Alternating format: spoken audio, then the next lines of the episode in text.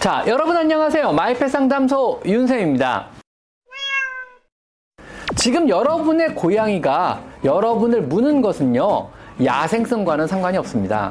너무 습관적으로 자주 또 세게 문다면은요, 문제 행동이라고 할 수 있습니다. 자, 그럼요, 어떻게 하면 이런 무는 아이의 행동을 교정할 수 있을까요? 오늘은요, 고양이가 여러분의 손발을 무는 행동에 대해서 이야기를 해보고자 합니다. 모든 고양이는요, 가볍게 무는 습관을 가지고 있습니다. 기분이 좋을 때도 또 무언가 요구할 때도 무는 행동 자체는 사실 고양이의 자연스러운 의사표현 중 하나인, 또 자연스러운 습성입니다. 하지만은요, 너무 습관적으로 자주 또 세게 문다면은요, 문제 행동이라고 할 수 있습니다. 내가 싫어하는 행동을 하는 거니까는요. 이러한 고양이의 부적절한 무는 행동은 대부분 어릴 때 우리 집사들이 만들어 놓은 또 허용한 습관 중 하나입니다. 어릴 때 아기 고양이가 내 손을 작은 힘으로 잘근잘근 잘고 씹고 또 물고 빠는 이런 행동이 귀여워서 허용한 것이 지금 이 사태까지 온 것이죠. 지금 여러분의 고양이가 여러분을 무는 것은요, 야생성과는 상관이 없습니다. 단지 자신들이 원하는 것이 있을 때, 또 효과적으로 자신이 싫어하는 것을 피하려고 할 때 여러분과의 잘못된 의사소통 방법의 결과로 지금 여러분을 물게 되는 것입니다. 그럼 어릴 때 무는 버릇은 왜 생기는 걸까요? 호기심이 충만한 아기 고양이 시절에는요, 모든 것을 물어보며 학습을 하게 됩니다. 그래서 맛과 질감, 먹을 수 있는 것과 먹을 수 없는 것을 구분하며 주변 사물에 대해서 배우고 또 모든 움직이는 물건에 대한 사냥을 시도함으로써 몸을 조율하고 또 효율적인 움직임을 스스로 배워나가게 됩니다. 이때 여러분은요, 손으로 고양이를 만지고 이뻐해주면 아기 고양이는 당연히 손쉽고 재미있는 사냥감과 놀이의 대상인 손을 물기 시작하는 겁니다. 고양이 입장에서 아주 좋은 놀이도구 중에 하나가 되어버리는 거거든요. 이러한 무는 행동이 병행된 스킨십은요, 고양이에게 아주 안 좋은 의사소통수단 중 하나가 됩니다. 이때 만들어진 또 집사 여러분이 허용한 물기라는 이 커뮤니케이션은요, 고양이에게는 아주 유효한 의사소통수단 중 하나로 자리 잡게 돼요. 나중에는 이빨이 자라고 턱 힘이 세지게 되면은요, 우리 집사를 통제하는 수단으로 사용하기 시작합니다. 집사를 조련하기 시작하는 거죠. 본인이 무언가를 원할 때도 사용하기도 하고요. 세게 물면 우리가 움찔거리며 만지는 것을 망설인다는 사실을 기억하거든요. 혹여 양치질이나 발톱 깎기, 약 먹기 같은 고양이 본인이 싫어하는 행동을 하게 되면은요, 물어서 더 이상 집사의 행동을 못하게 해버립니다. 이 고양이는요, 어릴 때부터 원하는 것을 얻어내는 또는 싫은 것을 안 할 수 있는 가장 효과적인 방법을 터득해버린 것입니다. 무는 것을 통해서요. 자, 그럼요, 어떻게 하면 이런 무는 아이의 행동을 교정할 수 있을까요? 교정의 첫 번째 원칙은요, 어떤 경우에도 체벌이나 야단을 친다거나 스프레이를 뿌린다거나 큰 소리로 놀라게 하는 모든 것은요, 절대 절대 도움이 안 됩니다. 이러한 모든 방법들은요, 고양이를 더욱더 흥분시키고요, 더욱더 공격적인 성향의 고양이로 만들어버리게 됩니다. 그러니 이런 것들은 절대로 하셔서는 안 됩니다. 두 번째 원칙은요, 여러분의 고양이는 무는 행동을 했을 때 집사가 싫어할 거라고는 생각하지 못한다는 이치를 이해하셔야 합니다. 고양이는요, 태어나면서부터 집사 여러분을 물어왔고요. 그때마다 사랑스러운 눈빛으로 쓰다듬으며 호응을 하고 받아주셨기 때문에 당연합니다. 즉, 고양이 입장에서는요, 그냥 소통을 시도했을 뿐인 겁니다. 그리고 그것이 아주 즉각적이며 확실하고 단호한 대화법이라고 인식을 하고 있을 뿐입니다. 자, 세 번째 원칙은요, 고양이에게 무는 것으로는 아무것도 소통할 수 없음을 이제부터 차근차근 알려주셔야 하는 겁니다. 즉, 무는 것을 좋아하지 않음을 알려주셔야 하며 체벌이나 소리치거나 어떠한 자극적인 제스처도 없이 동작을 멈추고 그냥 가만히 바라보거나 자리를 피해서 무는 형태의 의사소통에는요, 어떠한 것에도 응하지 않겠다는 뜻을 분명히 하셔야 합니다. 이때 만약에 지나치게 세게 문다면은요, 안 돼, 혹은 아, 혹은 스 같은 단음절을 가볍게 놀라지 않을 정도의 작은 소리로 내뱉은 후 자리를 피해봅니다. 그래서 이 행동을 반기지 않는다는 것을 알려주셔야만 합니다. 자, 그럼 지금부터요, 고양이 무는 행동의 교정법들을 각 상황별로 알려드리면은요, 첫 번째는 아기 고양이가 물 때입니다. 사실 아기 고양이는 원래 물어요. 자, 물어서 모든 의사를 표현하고 물면서 주변의 사물을 학습하며 또 물면서 사냥을 배우게 됩니다. 이때는 최대한 손이나 발은 사냥의 대상이나 장난감이 아니며 물어도 아무런 보상이 없다는 것을 가르쳐야만 합니다. 절대로 손으로 놀아주지 마세요. 놀이는요, 반드시 낚싯대나 오뎅꼬치와 같은 도구를 사용하셔야 하며, 너무 문다면은요, 만지는 것조차 최대한 자제를 해주셔야만 합니다. 많이 물려는 고양이를 만지실 때는요, 또릿또릿하고 호기심이 충만할 때는요, 만지지 마시고, 졸려하거나 막 잠이 들거나 골골대고 있을 때만 천천히 천천히 쓰다듬어 주셔야 합니다. 또릿또릿하고 놀고 싶어하고 사냥모드에 돌입하려 할 때는요, 손은 단순히 그 고양이에게는요, 놀이 도구 중에 하나가 될 뿐입니다. 항상 눈앞에서 손의 움직임보다는요, 장난감의 움직임이 더 재미있고 흥미로운 사냥감임을 알게 해주셔야만 합니다. 더 몰입감 있는 사냥놀이를 다양한 장난감을 통해서 자주 해주시는 것이 좋습니다. 손은 장난이나 사냥의 대상이 아니고 더 재미있고 흥미로운 장난감은 따로 있음을 알게 해주시는 것이 중요합니다. 고양이를 만지실 때는요, 손의 움직임을 최소화해서 고양이의 호기심을 덜 자극하시는 것이 좋습니다.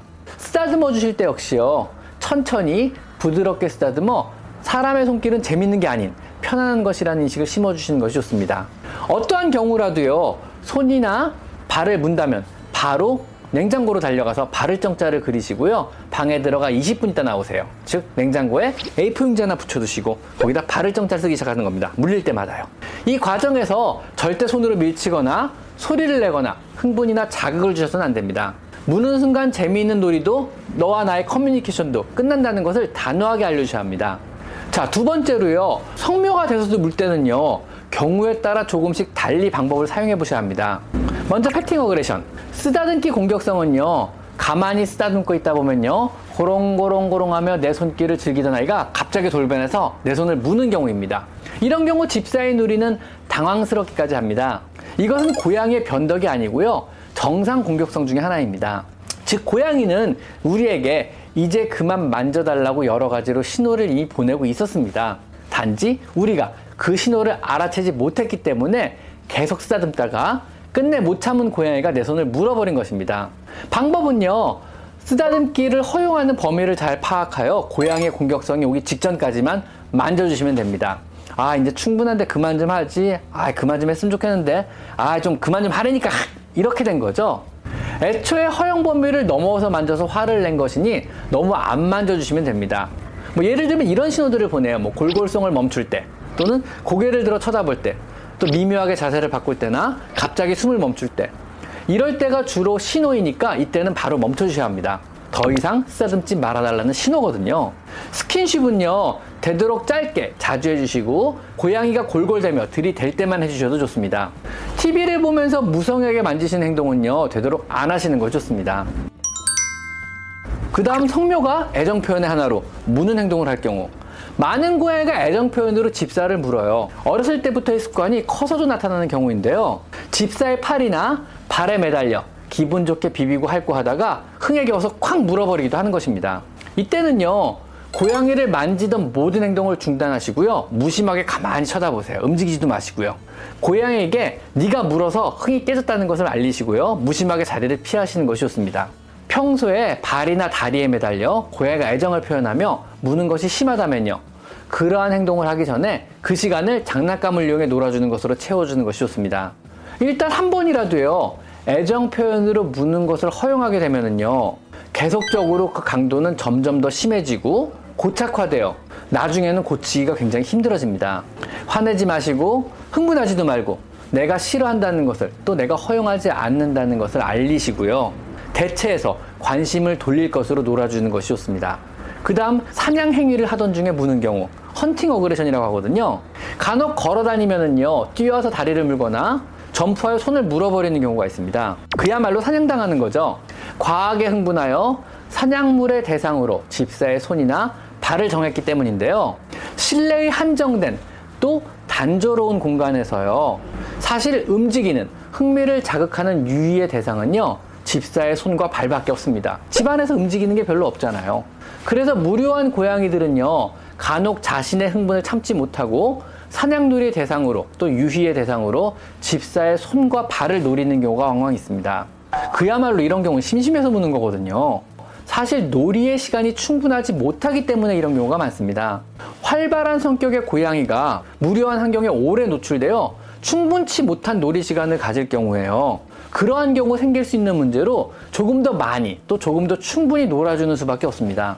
보통 하루 사 회 정도 십오 분간 매 회마다 십오 분간 놀아주는 것이 권장이 되나 고양이마다 이 평균의 수치는 차이가 나고요. 또 어릴수록 활발한 성격의 고양이일수록 이 사냥놀이의 시간은 충분치 못할 수도 있습니다. 그리고요. 보다 크고 흥미로운 사냥물에 흥미를 보이는 경우도 있으므로 장난감을 조금 더 섬세하게 컨트롤하여 사냥에 더욱더 몰입하게 해서 놀아주는 것을 권장드립니다. 어떤 경우에도요. 결국 주인이 놀아주는 장난감을 사용한 사냥놀이가 집사의 손이나 발을 사냥하는 것보다 더욱더 재미있다는 것을 알게 된다면은요. 덜 흥미로운 대상인 손이나 발에는 결국 흥미를 잃게 될 것입니다. 자, 그 다음 성묘가 원하는 것이나 필요한 것 혹은 요구사항이 있을 때마다 집사를 물어서 해결하는 경우가 있습니다. 이런 경우는 대체로 매 상황이 정해져 있습니다. 아마 이런 것 때문에 물리는 집사분들은 왜 무는지 금방 아시거든요. 왜냐하면 이미 조련을 당하셨으니까요.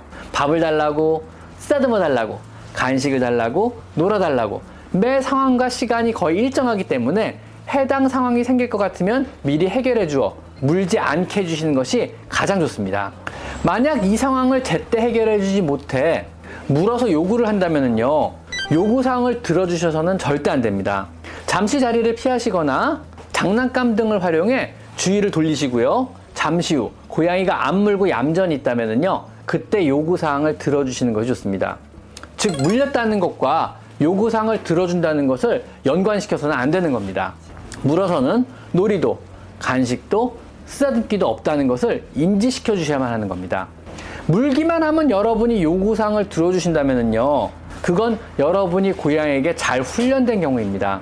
밤내놔란 인겐, 쓰다듬어란 인겐 이런 식으로요. 자, 그리고 마지막으로 특발성 공격성을 보이는 경우 그야말로 예전에 겪었던 어떤 트라우마나 정신적인 여러 문제로 갑자기 심한 공격성을 나타내는 경우입니다. 가장 관리나 교정이 힘든 경우입니다. 이 경우는요. 일단 불안감이 방아쇠로 작용하는 경우가 많으므로 스트레스를 주거나 불안하지 않게 해주시는 것이 좋습니다. 항시 평안하고 스트레스가 없으며 안전하다는 느낌을 줄 수 있는 여러 페로몬 제제나 플라워 에센스 혹은 질캔과 같은 영양제 등 보조 제품들을 사용하시고 그럼에도 불구하고 이 아이의 불안감이 안 가라앉고요. 공격성이 심하다면은요. 그리고 아이의 이런 불안한 여러 가지 상황들에 대해서 아이의 삶의 질이 안 좋다고 판단하신다면은요. 평생에 걸쳐 항불안제와 같은 약을 처방받아 먹여야 할 수도 있습니다. 항시 불안에 떨고 그 불안감으로 인해 계속적으로 주변을 향해 공격성을 드러낸다면은요. 평생 동안 약을 먹으며 마음의 평안을 찾는 것도 저는 아주 좋은 방법 중 하나라고 생각합니다. 자, 오늘은요. 고양이들의 여러 공격성에 대해서 한번 총정리를 해봤습니다. 자, 오늘은 여기까지 마이펫 상담소 윤샘입니다. 감사합니다.